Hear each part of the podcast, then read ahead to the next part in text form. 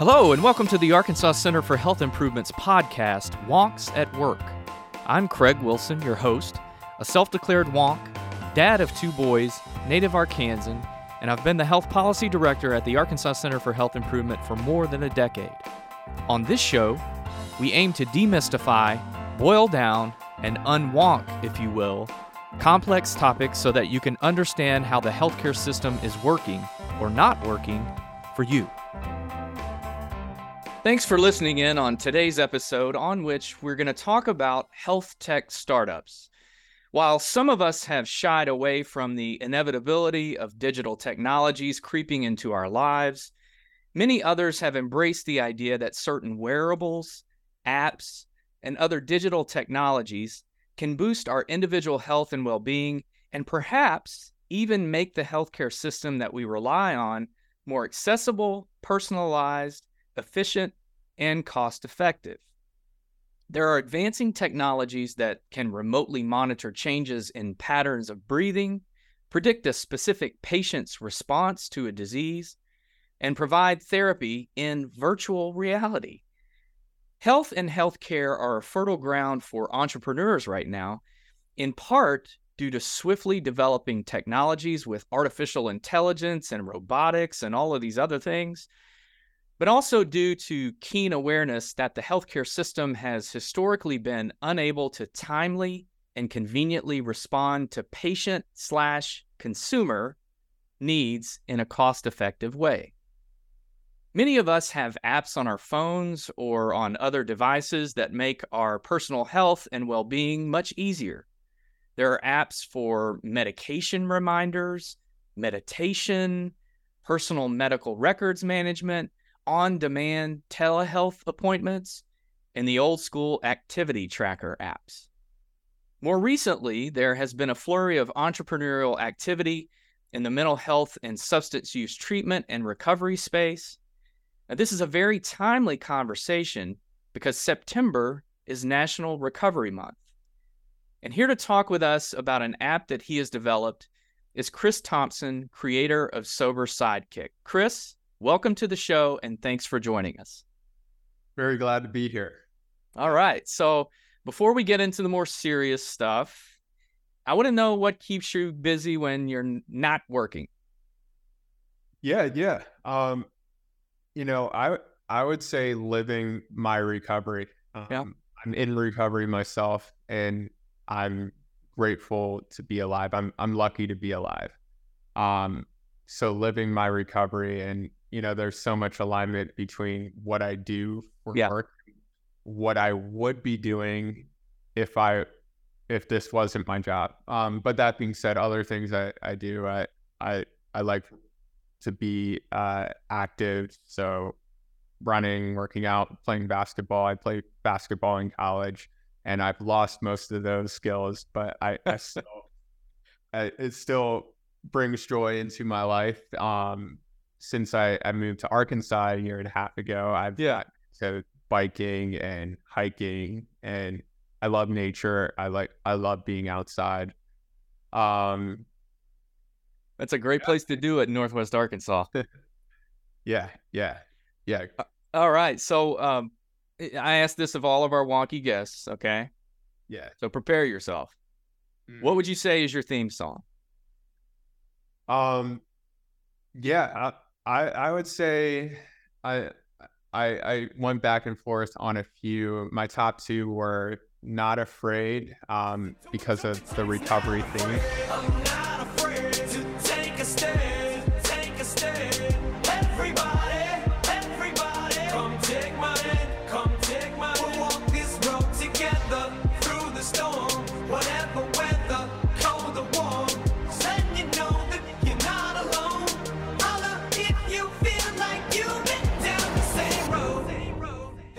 And the Rocky theme song. There you go.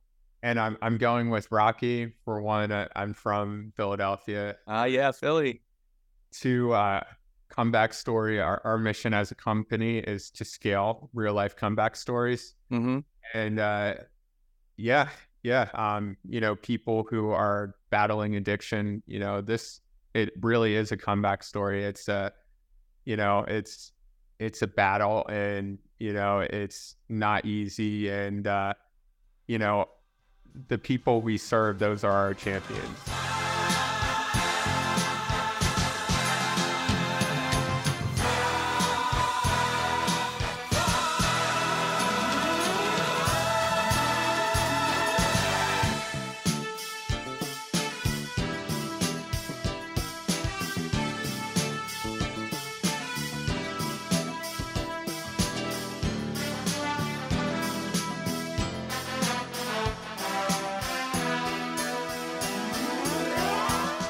Excellent choices. All right, now I do want to talk about the the Sober Sidekick app, but first I want to know what brought you to Northwest Arkansas.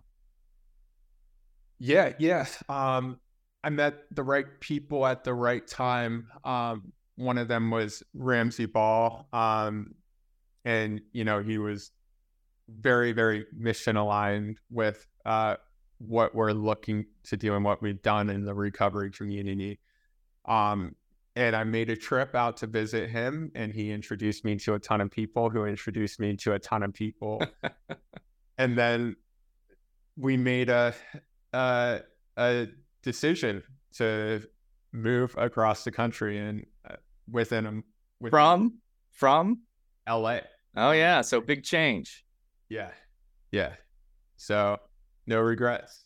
All right, good. So what led you down the path to create Sober Sidekick?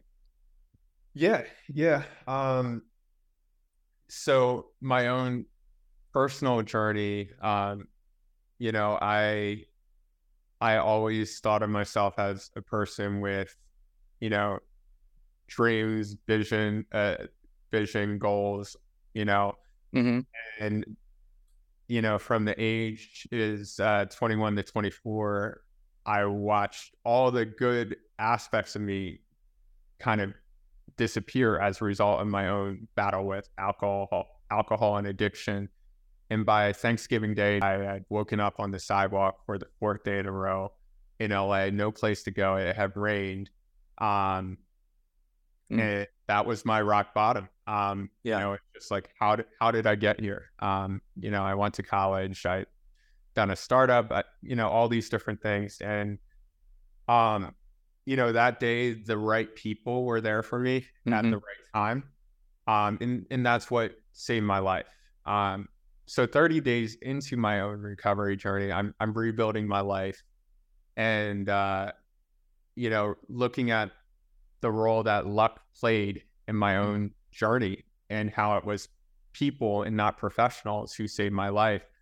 Um, I, I, I thought, how can we how can we create a world how can we utilize technology to create a world where connecting with those right people at the right time is no right. longer the chance um, and this idea or this empathy algorithm came to my mind and that that that day uh, it was christmas eve um 2018 and uh, i immediately started coding um, and 30 days later, Apple approved the first version of Sober Sidekick in the App wow. Store.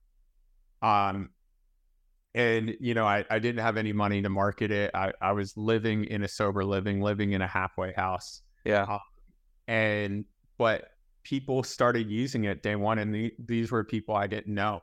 Um, and that told me that there was something to this. Like somehow, like somehow we're solving a gap that healthcare has failed to reach. Yeah. Uh, so that's what I mean that there there's something here, and you know, I I realized this isn't a passion project. This is this is a startup. Yeah, that's I think that's very important that you pulled out the the the solution of people outside the healthcare space and how mm-hmm. critical that is for uh, people to to to change their direction. Um, so you were you you were lucky to have that and to to think about that and how to make that happen in a in a different way for people. That's that's pretty interesting. So tell us about the app itself. How how does how does it work? Yeah, yeah.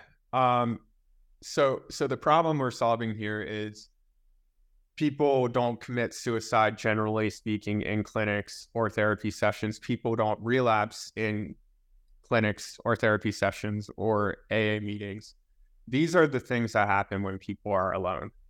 Um, so the experience that we've created with the app, it powered by our empathy algorithm, is one where any person at any time can write a post anonymously about how they're doing. Mm-hmm. And within minutes, if not seconds, this platform is going to find 6.2 people from your own community to provide you written support in minutes, if not seconds, every.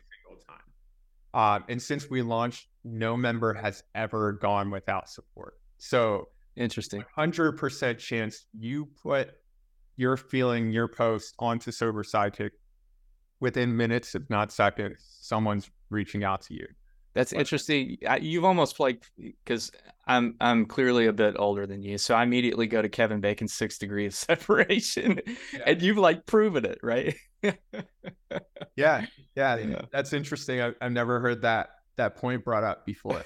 Yeah, yeah, that's yeah. awesome. So you you mentioned gaps in in the recovery space and and certainly the treatment space, but I want to focus on the recovery space. So what are those gaps in recovery resources that you were seeing that drove the the technological approach? Yeah. So so one one very huge gap is this industry is not opt it's it's not optimized for people to stay sober. In fact, it's optimized for people to not stay sober. Mm-hmm.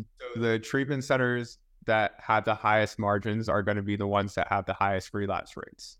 Mm. Uh, a very very bad um, predatory conflict of interest, and I've seen uh, I've seen firsthand uh, fraud um, and human trafficking, and there are now human trafficking laws that have been written specifically for the substance abuse space because uh, keeping people sober is not the most profitable business model and as a result there's there's body brokers these are people who get paid to send people to treatment and um, you know just very very bad incentives.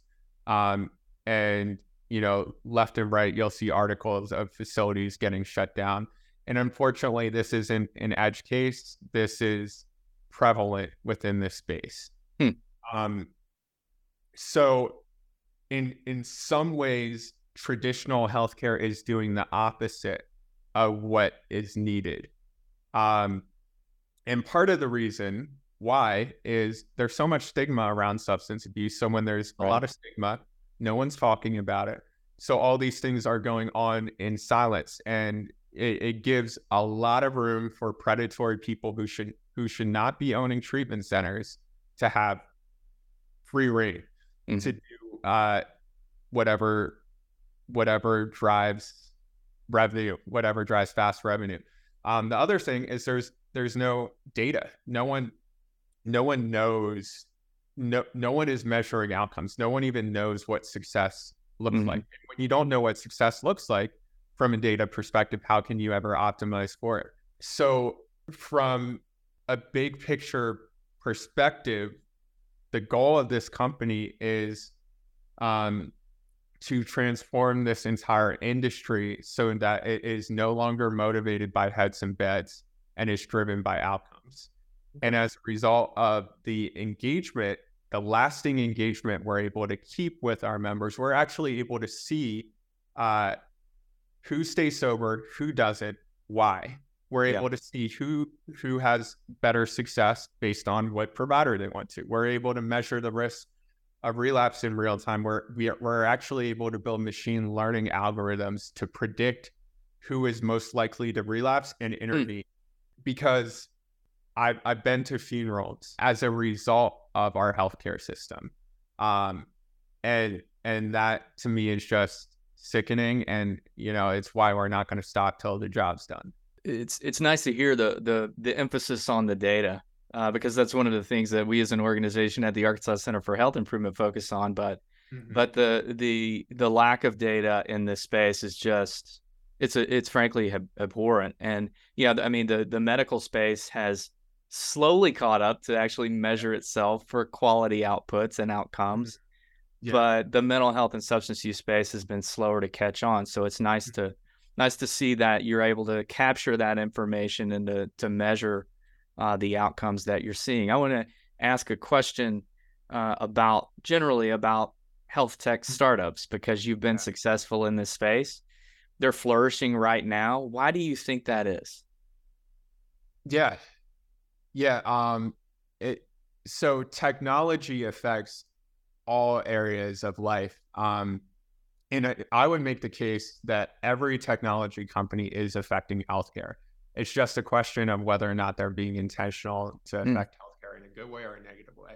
Yeah. For instance, Facebook, Facebook, TikTok, Instagram, these are the biggest drivers of ADD. These are the biggest, some of the biggest drivers of depression. These are some of the biggest drivers of, of suicides among minors.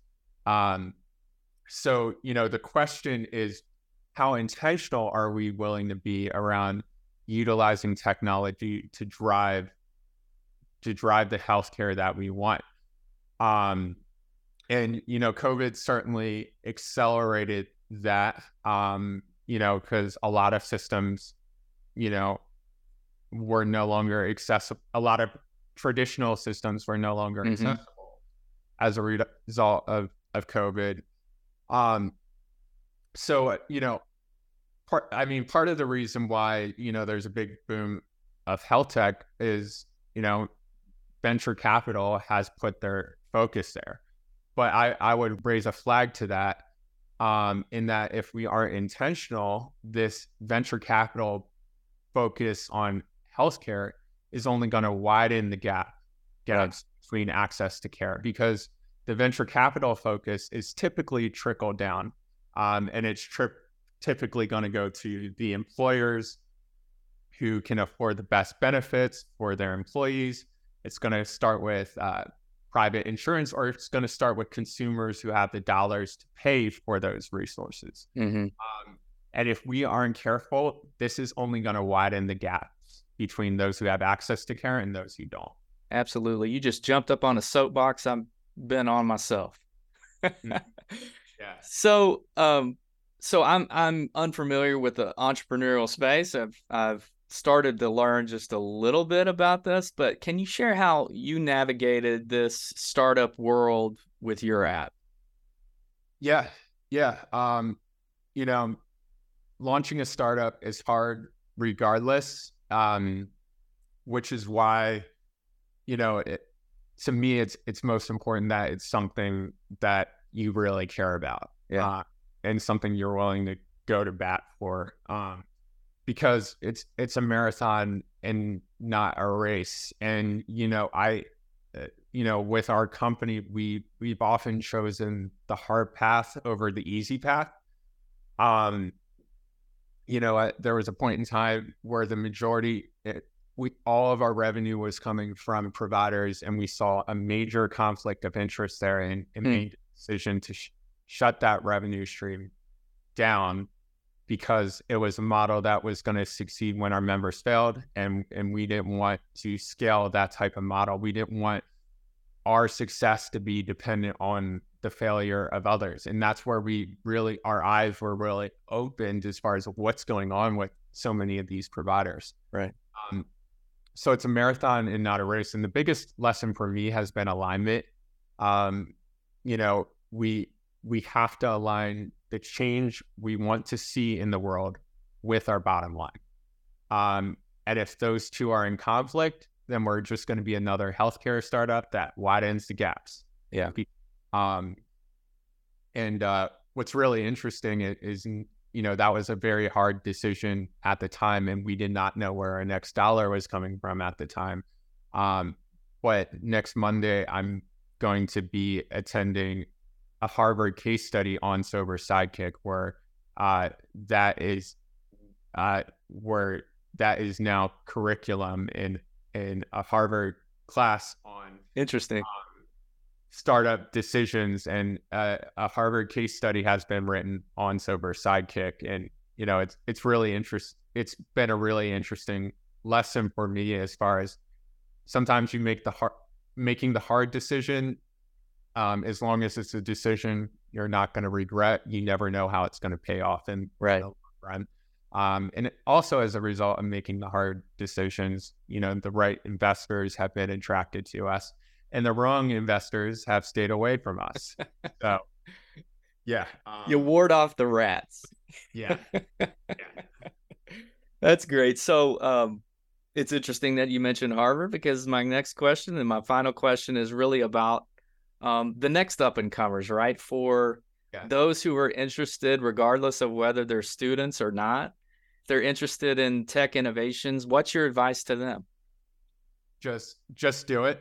Um, I learning by doing has always been the fastest way for me. Like my first startup failed because we didn't have a developer in house. So after that, I I bought some courses online and learned how to code.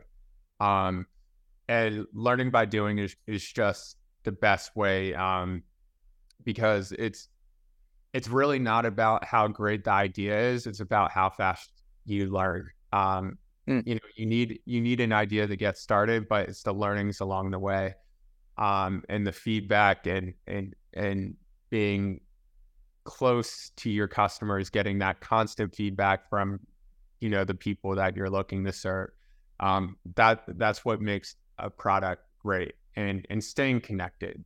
Yeah. Um, we have a weekly meeting with our members. Um, you know, our mm-hmm. members aren't paying us, uh, but but our members who work we're here to serve, and we we listen to their stories every week, every Thursday at 4 p.m. because that keeps us connected to why we're doing this, what the actual problems we're looking to solve, and what and what's real. Um, so yeah, it, it's just do it and get as much feedback as you can. Um, expert feedback is great, but feedback direct from the source is yeah where you're going to learn the most. Excellent, excellent advice. Um, he doesn't own the rights to just do it uh, but it's nonetheless his motto. Um, and I'll give you that six degrees of separation for free. Just take that and run with it.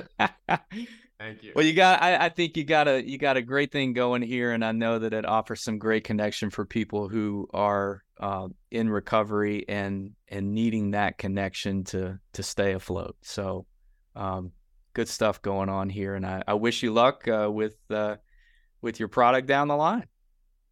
Thank you so much. Thank you for joining us. Appreciate it. Thank you for listening to Wonks at Work. You can listen to our bi weekly podcast on our website, achi.net. A special thanks to the Bobby L. Roberts Library of Arkansas History and Art, which is a part of the Central Arkansas Library System, for allowing us to use their studio to record. If you have any topics you would like for us to consider, please email us at achi at achi.net. As a reminder, the views, information, and opinions expressed by our podcast guests are solely those of the guests and do not necessarily represent those of the Arkansas Center for Health Improvement. The primary purpose of this podcast is to educate and inform. The podcast does not constitute medical, legal, or other professional advice or services. We hope you've enjoyed our latest episode, and again, Thanks for listening.